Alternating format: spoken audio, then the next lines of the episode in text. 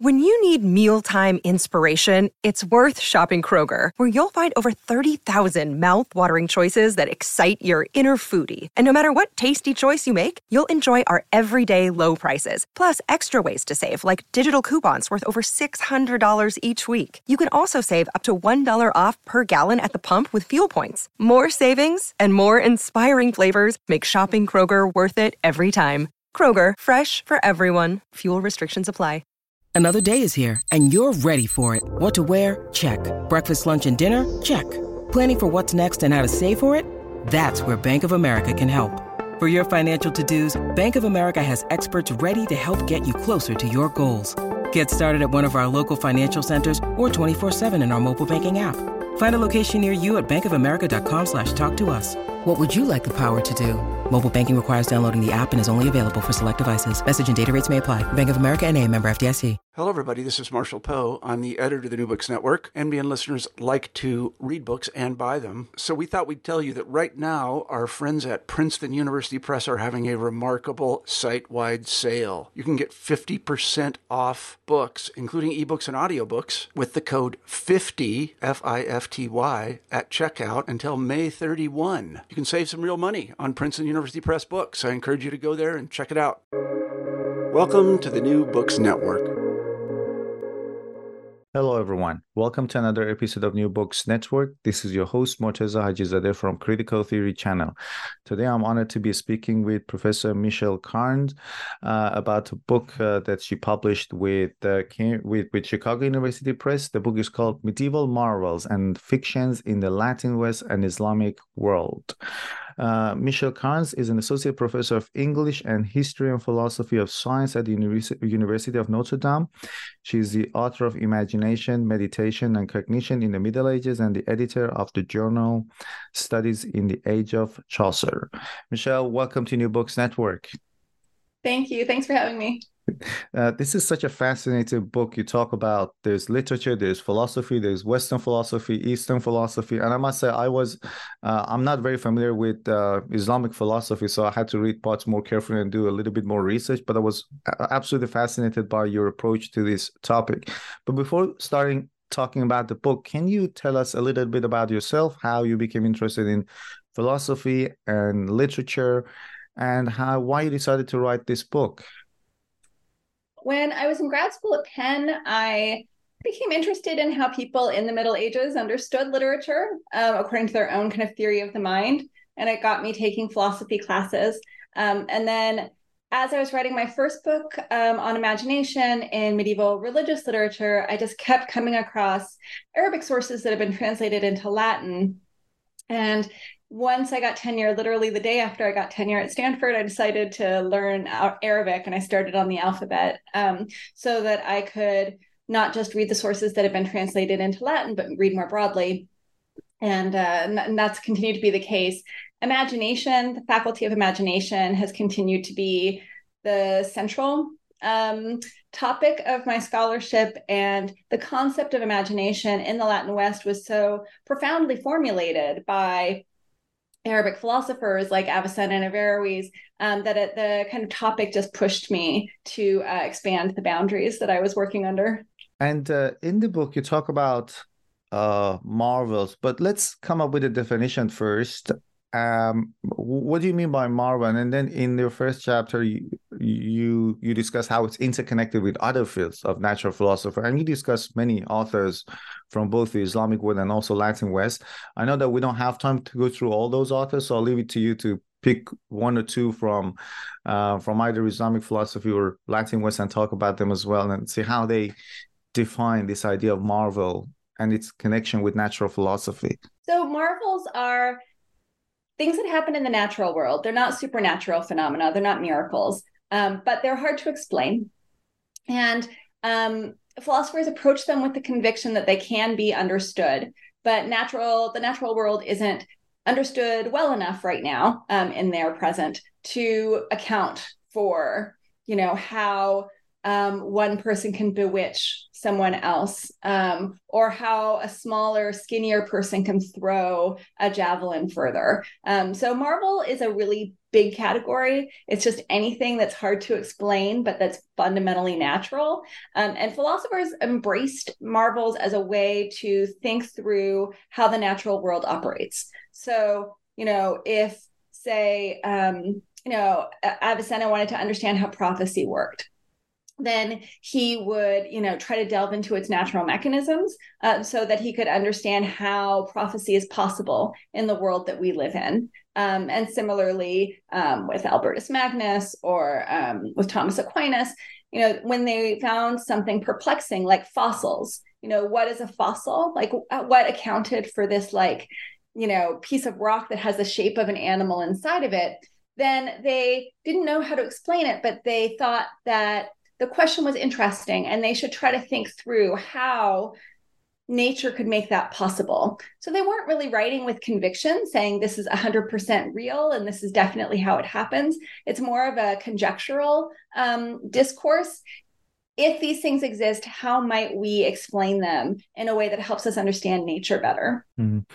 And uh, the, the role of imagination is very very important in your book you talk about dreams visions and prophecy prophecy in, in creating these marvels can you expand on that please so my first book focused on imagination in religious literature and I noticed that imagination was also used to explain various marvels.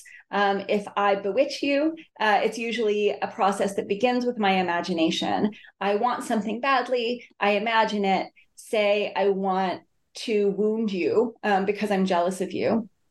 My imagination communicates itself um, to your imagination um, through usually the multiplication of species, like images basically that um, shoot forth from my eyes and connect me to you.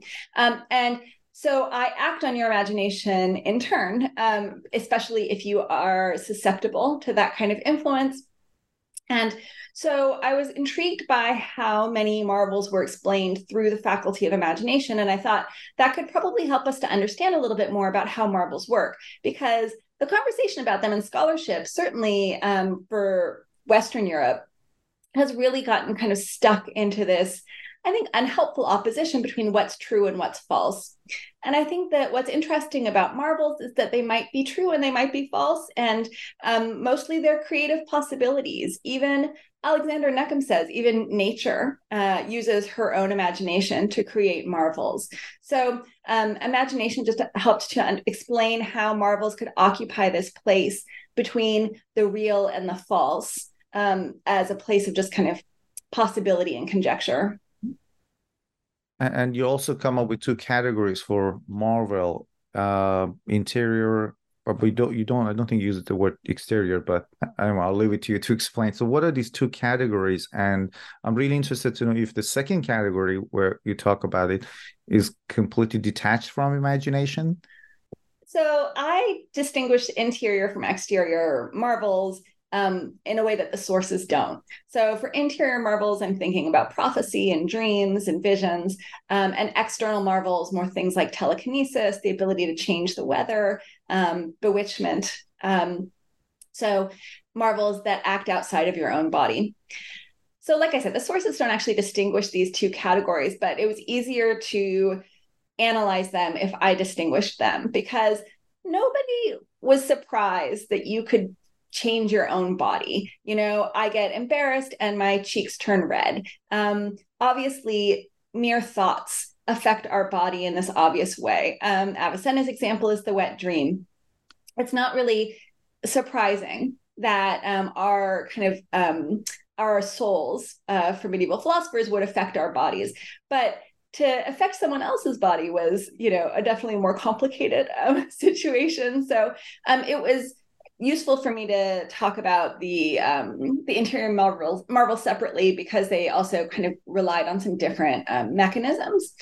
But the second category of Marvel, things like telekinesis and moving, you know, objects um, of various sorts, still tends to rely on imagination in order to make that happen. Certainly, bewitchment centrally depends on imagination.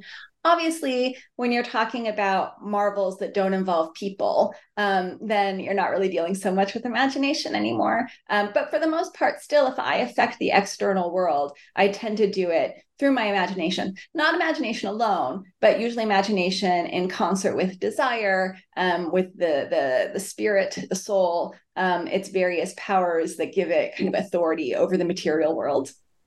And uh, what is how did Marvel or imagination have impacts or effects on foreign bodies or objects, even in natural? You talk about even natural elements like and weather. Yeah, um, so there's a story in in Marco Polo about um, mm-hmm. a man who makes a mountain move. Um, there's uh, also a story about you know a, a, common story was that obviously you can tell it originates in um, arabic philosophy because it's about a man who can make a camel fall over uh, simply through the power of his imagination. So the most common mechanism to explain that was that um, there was a theory called the multiplication of species, which held that um, between the person who's looking and the thing that's seen, there's a kind of constant series of images. Um, this was a way to account for Aristotle's belief that action never happens at a distance. So the species connect, they're invisible, but they connect, um, you know, two objects, um, the thing being seen and the seer. So um, the idea is usually that, you know, like they give the example of a wall that um, you know has a red painting on it. And around the red painting the white wall can look a little bit red. So um, clearly there's some kind of bleeding in your visual field um, from the red object to the white wall. And they thought this was kind of evidence of the um, the the sending off the emitting of species so the basic theory for how you would move a mountain is that you would, um, you know, basically send these images out into the world. Al-Kindi thought that the world was filled with these rays, that they were all any, any object was connected with any other through these rays, and that you were basically harnessing this kind of power that started in the heavens um, by focusing your attention on this other object, and it would give you something of the power that, like the cosmos has over individual people. Um, so that way, you know, if you're harnessing this power through your imagination, then you're able to kind of reshape the world um, in its image. Most clearly they thought a pregnant woman would be able to change the size, shape, color of her fetus based on what she imagined. But the same principles in play um, in bewitchment, where you're just not acting on a body within you, but one that's outside of you. And, and in discussions about Marvel, Latin Arabic discussions about Marvel, how were they interrelated? Were the there any points of commonalities? yeah, the dominant discourse was definitely the Arabic material. So one of the reasons why I compare these two discussions is because they're both ultimately based um, in Aristotelian philosophy um, in a way that like makes them intelligible to one another, um, even where they differ. They're both kind of playing by the same rules. So, um, you know, in the 12th century, the Latin West was only just rediscovering Arabic philosophy, oh, oh, Greek philosophy through Arabic translations and commentaries. So it was already Arabic philosophers who had been working with um, ancient materials and were trying to explain various marvels like um, a head that prophesies after death, the oracular head, um, you know, various kind of um, improbable phenomena but they approached them specifically as explainable phenomena. And it seems to be that their approach to um, these kind of natural conundra um, was extremely influential in the Latin West and helped them kind of spark their own investigations. I mean, Edward Grant, the big authority on natural philosophy, says that natural philosophy begins in the Latin West in the 13th century. I don't know if that's true, but it is definitely um, more inherited um, than a homegrown phenomenon. So, um, because this approach to marvels was so interesting to uh, philosophers in the Latin West, they you know had more and more Arabic works translated uh, into Latin so that they could study more fully what the discussion was that was uh, so much more advanced um, in Arabic than it would be for a long time in Latin. And uh, I, with my next question, I guess we need to uh, define some some some of the terminology as well. So it's about how natural philosophers considered Marvel to be phenomenal, and that can have logical possibilities. It's uh, I must say that I found that chapter a bit difficult for myself to understand because I don't have that background in philosophy, uh, and I tried to come up with the best question and as as, as general as possible so that you could expand on that. Because you also talk okay. about marvels if if they if they thought about marvels as a source of truth or not. Yeah, those are both good questions, and and I appreciate your digging through chapters that aren't always super user friendly. Um, so uh, marvels are logically possible in the sense that there's nothing um, that makes it makes them impossible, basically. So you know, God through miracles can do things that the natural world can't normally do. But marvels have to follow the rules of what's possible for the natural world without direct divine intervention.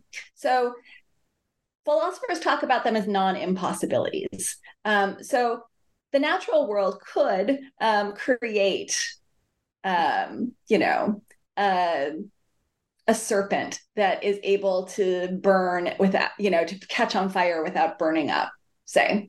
So if we, any marvel has to be logically possible uh, in order for philosophers to entertain it but that's not a very strong um, limitation. So, logical, I mean, God too can't do anything that's logically impossible, according to medieval philosophers. Um, so, um, Peter Damian's example is that he can't restore a woman's virginity because that would just be, um, that would like break the rules. Um, he can, um, you know, make nature work differently than it normally does. but he's also hindered by um, logical, like the, the constraints of what's logically possible. So you have everything that's naturally possible. Um, and then you have logical possibility, um, which is a kind of species of that.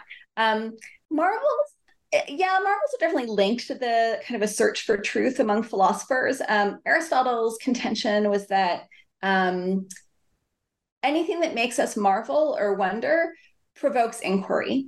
And so that's what philosophers always start with, in his view. Um, philosophers begin with something they don't understand, they marvel at it, and then they try to explain it. So there is a kind of underlying desire to understand the truth of the world. Um, without really depending on whether a particular marvel itself is true. You know, they talk about the same marvels over the ages, like a woman who's menstruating can stain a mirror. If she looks into a new mirror, she's going to stain it um, with a reddish hue.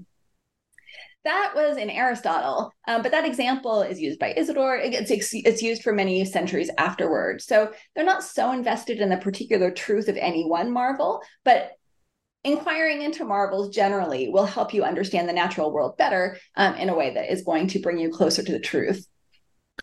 And uh, what was the role of poets or literature in helping philosophers define this marvel as a creative force? Yeah, I thought that that was really fascinating. The way that philosophers keep quoting um, poets was really surprising to me. Um, to go back to marvels, when Albertus Mag, I'm sorry, to fossils, when Albertus Magnus is talking about them he talks about Medusa and how she could fossilize people. And that for him is, and he says it's a fable. He doesn't think it's true, but it's useful to him because it helps him conceptualize these kind of sometimes outlandish possibilities and to think through how they might actually operate in the natural world. So that's one of the things I'm most invested in, in the book is is is showing that marvels aren't aren't truth claims um, they can be conjectural, they can be hypothetical, and you can just, the philosophers can just ponder how they might work. And so, poetry, in that sense, can help just widen the field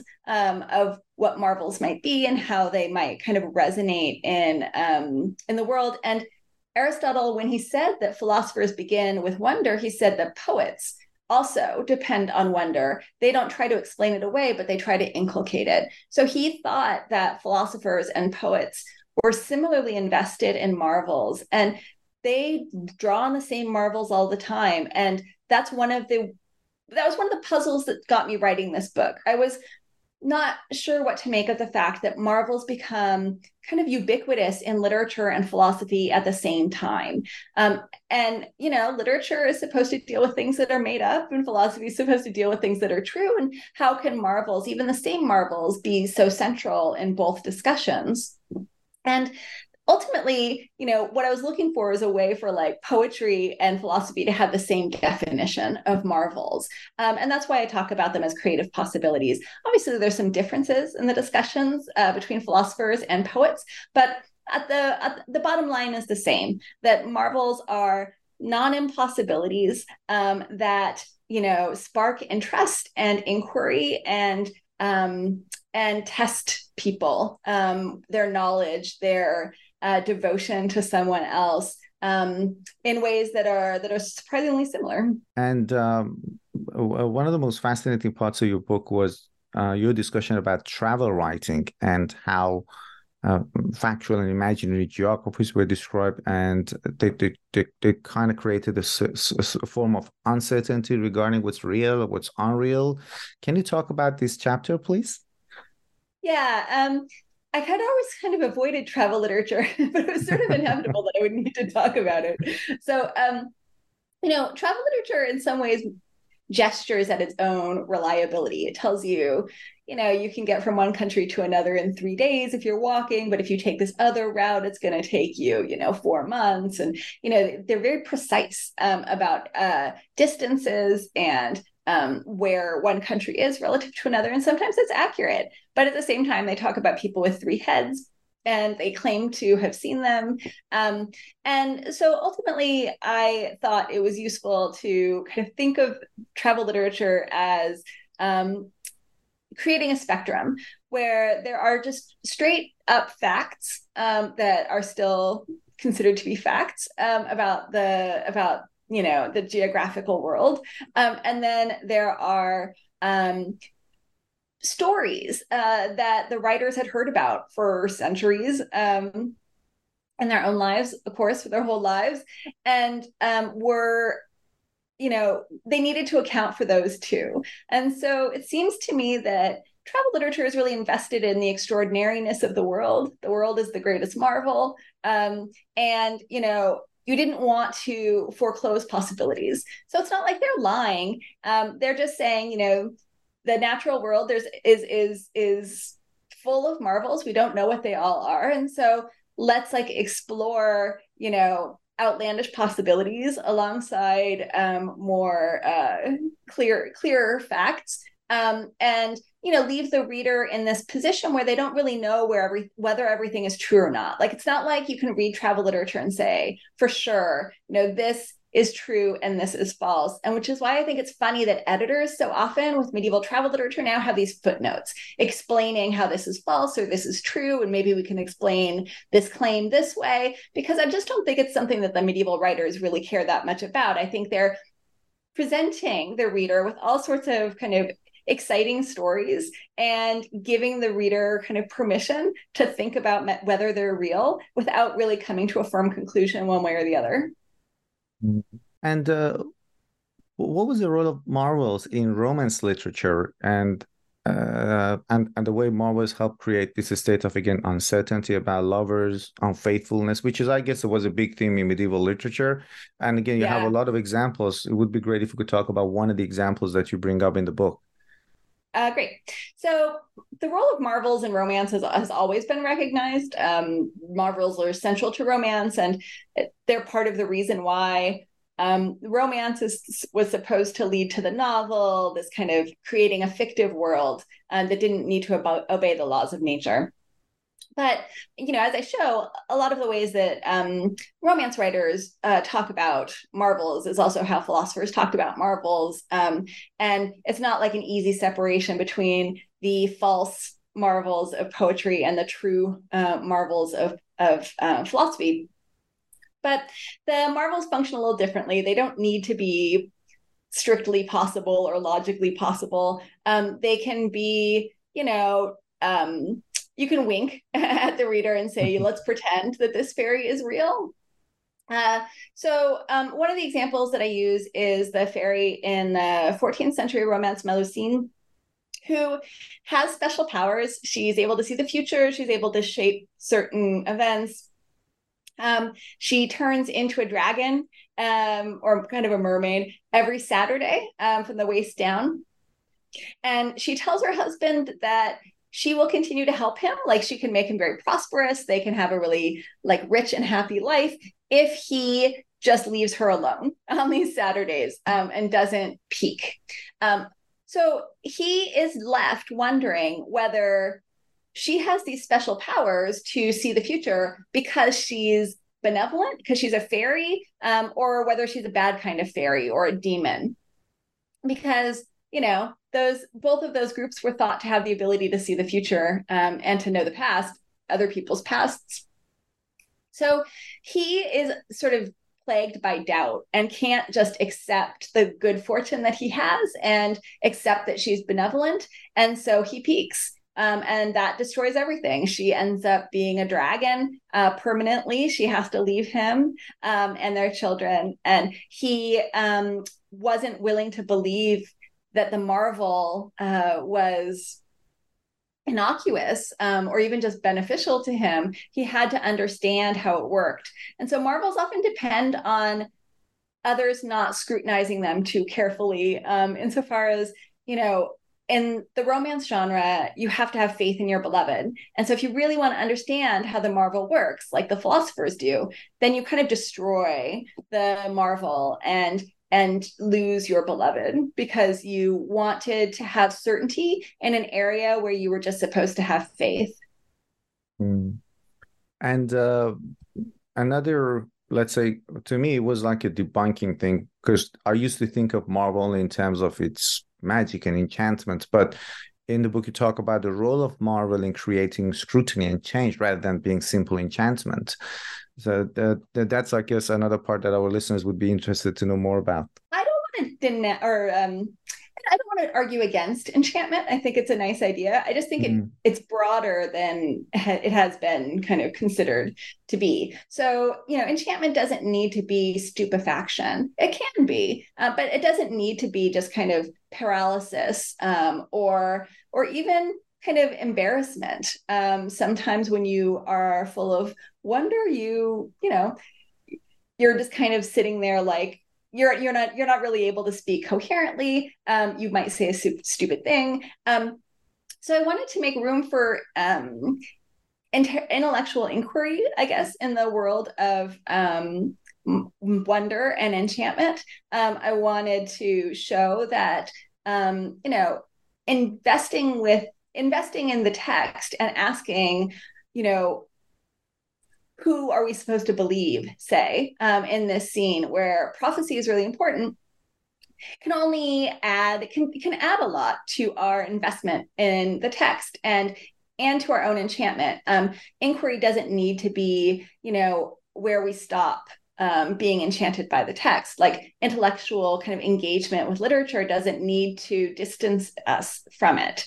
So I did want to change the way that we define enchantment so that it can contain um, a lot, a much fuller range of responses to marvelous literature. It doesn't just need to be that we're like overwhelmed by them. It can also be, you know, that the text teaches us how to think more intelligently about them um, and and how to kind of um, distinguish what seems true from what actually is true um, to like you know in melusine to distinguish between um, you know the the threat that the that magic might pose because you don't understand it um, and the the the wonderment that it provides mm.